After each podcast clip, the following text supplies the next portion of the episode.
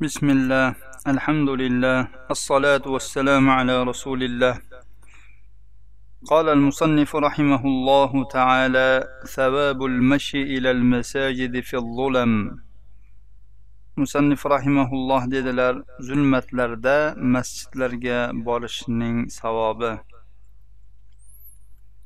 o'tgan bobdagi hadislar ham ayni ma'nodagi hadislar chunki o'tgan hadislarda ham masjidlarga borishlik haqida edi endi bu yerda zulmatlarda borishlik ta'kidlanmoqda وعن أبي الدرداء رضي الله عنه عن النبي صلى الله عليه وسلم قال من مشى في ظلمة الليل إلى المسجد لقي الله عز وجل بنور يوم القيامة رواه التبراني بإسناد حسن وابن حبان إلا أنه قال من مشى في ظلمة الليل إلى المساجد آتاه الله نورا يوم القيامة أبو الدرداء رضي الله عنه در رواية قلنا نبي صلى الله عليه وسلم dedilar kim kecha zulmatida masjidga yurib boradigan bo'lsa alloh azza va jallaga qiyomat kunida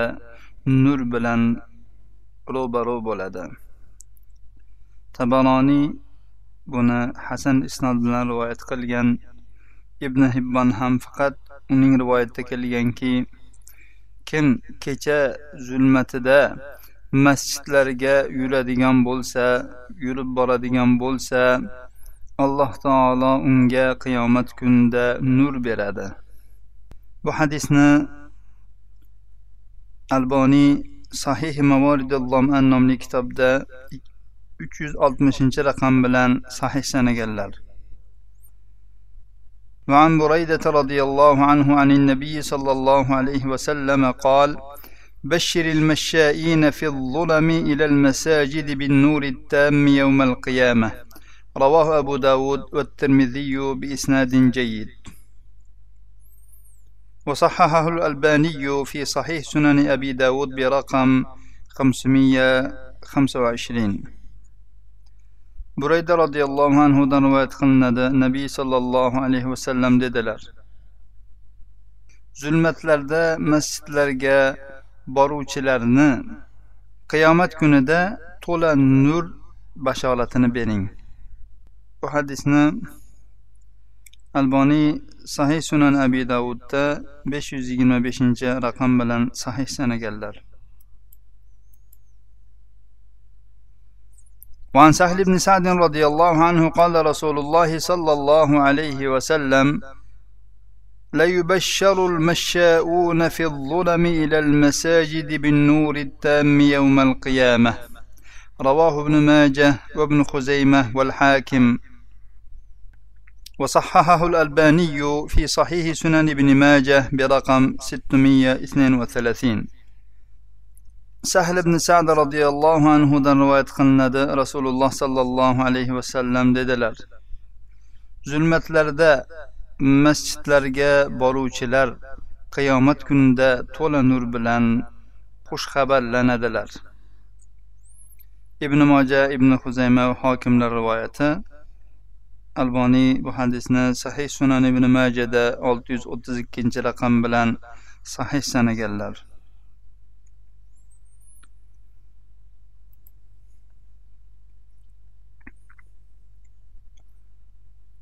Savabu man lazimal masjida va jalasa fihi li xayr masjidni lozim tutgan va unda yaxshilik uchun o'tirgan odamning savobi. قال الله تعالى إنما يعمر مساجد الله من آمن بالله واليوم الآخر alloh taolo tavba surasi bir yuz saksoninchi oyatda dedi ollohning masjidlarini ollohga va oxirat kuniga iymon keltirgan kishilar obod qiladilar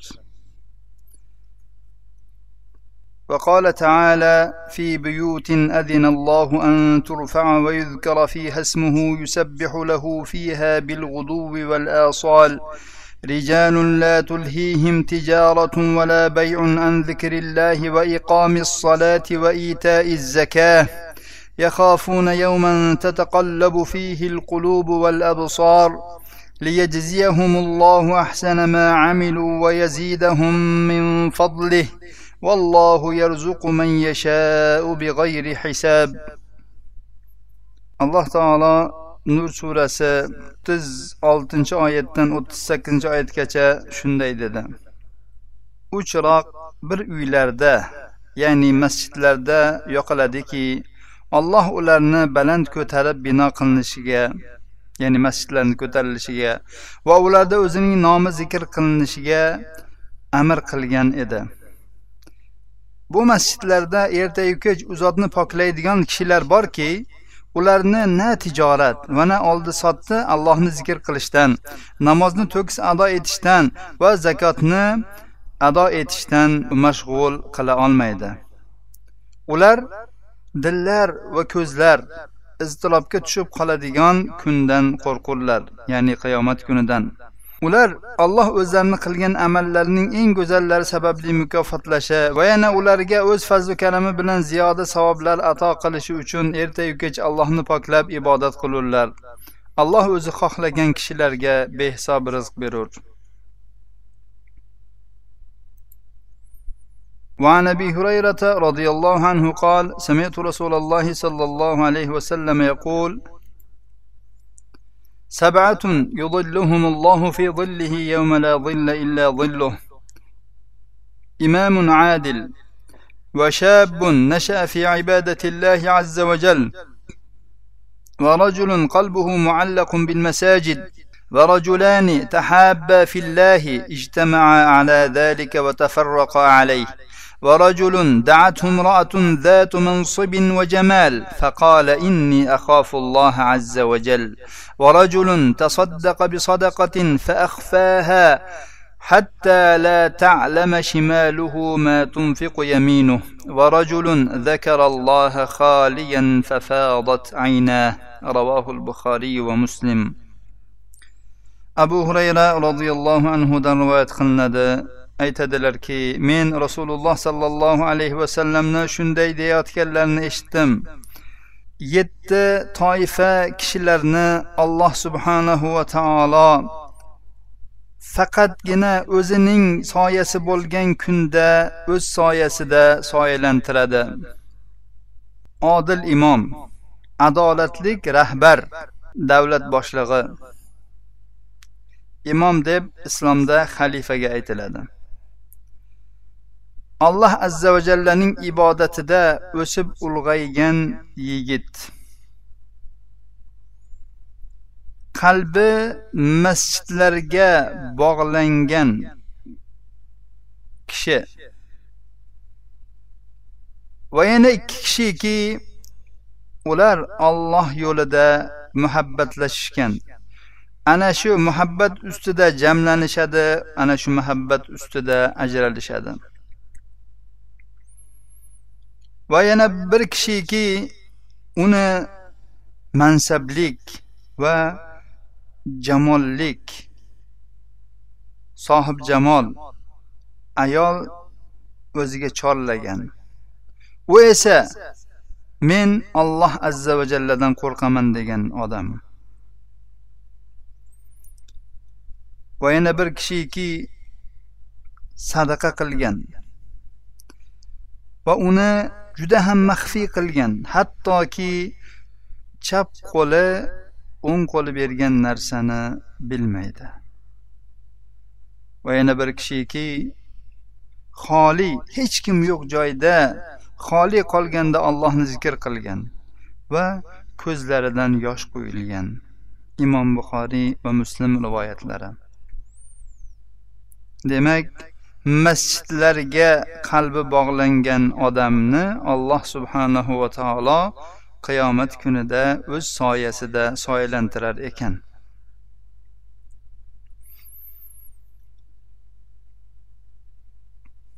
وعن ابي هريره رضي الله عنه عن النبي صلى الله عليه وسلم قال ما توطن رجل المساجد للصلاة والذكر إلا تبشبش الله تعالى إليه كما يتبشبش أهل الغائب بغائبهم إذا قدم عليهم. رواه ابن ماجة وابن خزيمة وابن حبان والحاكم. وصححه الألباني في صحيح سنن ابن ماجة برقم 652 أبو هريرة رضي الله عنه در رواية قلنا نبي صلى الله عليه وسلم ددلر بر آدم نماز üçün ve zikir üçün masjidlarni lozim tutsa ya'ni vatan tutsa alloh taolo u bilan xursand bo'ladi. Xuddi safardagi odamning ahli safardagi odam qaytgan paytda ularga kelgan paytda xursand bo'lganidek xursand bo'ladi. Ibn moja ibn huzayma ibn hibbon hokimlar rivoyat qilgan bu hadisni alboniy sahih sunan ibn majada olti yuz ellik ikkinchi raqam bilan sahih sanagan. Bu hadisimiz ham e, masjidni lozim tutgan odamning ajri ya'ni safardagi uzoq g'oyib bo'lib uzoq vaqt e, safarda bo'lib yoki uzoq vaqt ko'rilmagan odam uyiga e, ahlini oldiga qaytib kelganda ular qanday uni xursandchilik bilan kutib olishadi? Xuddi shunday alloh taolo qaysi bir odam shu masjidga namoz uchun zikr uchun keladigan bo'lsa uni lozim tutadigan bo'lsa alloh taolo ham shunday xursand bo'lar ekan undan.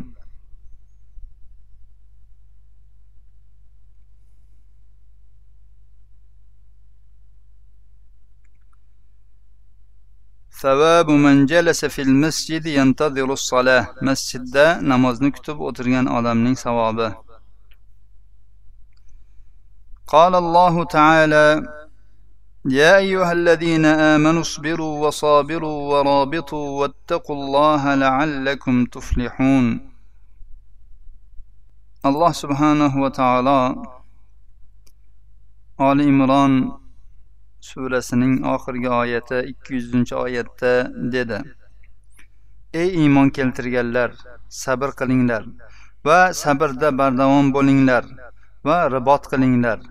Ribot nima ekanligini avvalgi darslarimizda aytib o'tdik va alloh taolodan taqvo qilinglar shoyatki najot topsangizlar.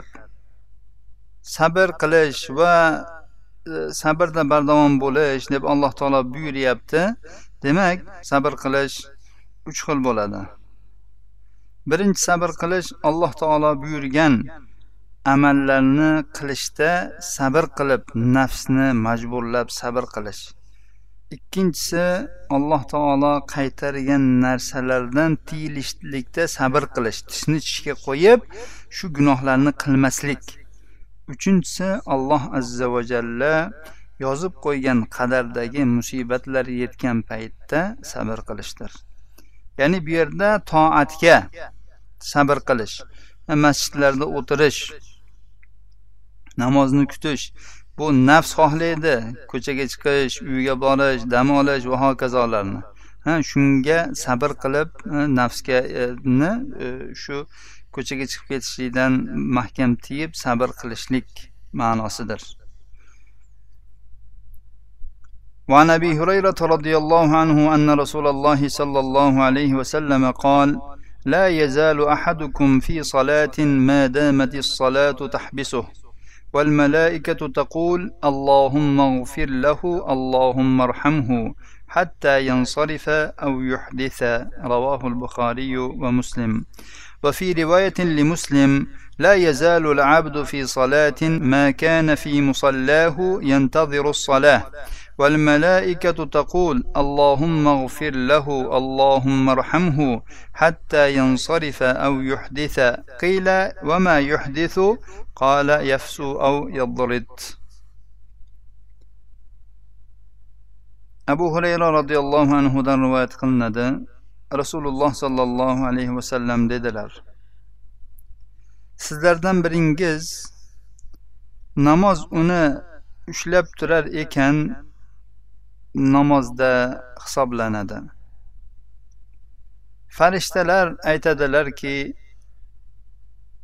ey parvardigor uni mag'firat qil ey parvardigor unga rahm qil. Hatto u chiqib ketguncha yoki tahoratini buzgunicha. Imom buxoriy va muslim rivoyatlari. Imom muslimning rivoyatida kelgan ekanki banda modomiki namoz o'qigan joyida namozni kutib o'tirar ekan namozda hisoblanadi. Namozdadir. Farishtalar aytib turadilarki ey parvardigor uni gunohlarini mag'firat qil.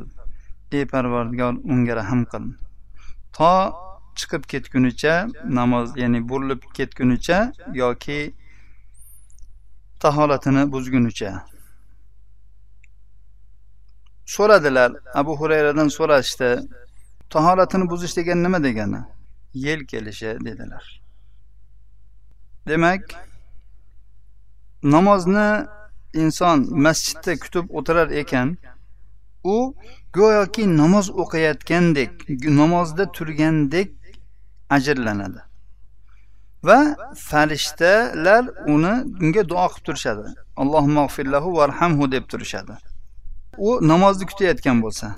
Imom muslimni boshqa rivoyatida aytildiki agar namoz o'qigan joyida kelasi namozni kutib turgan bo'lsa bir namozni o'qib oldi keyingi namozni ham shu joyda o'tiribdi. Farishtalar duosini qilib turadi. To u ketguncha ya'ni masalan turdi ketdi yoki turdi joyini o'zgartirdi. Farishta ishini to'xtatadi ya'ni duosini to'xtatadi yoki tahorati buzildi. Tahorati buzilsa ham farishtalar duodan to'xtaydi. alloh subhanava taolo o'qib o'tgan hadislarimizga barchalarimizni amal qilishga muvaffaq aylasin inshaalloh bu bobning hadislarini kelgusi darsimizda davom ettiramiz هذا وصلى اللهم على نبينا محمد وعلى آله وصحبه وسلم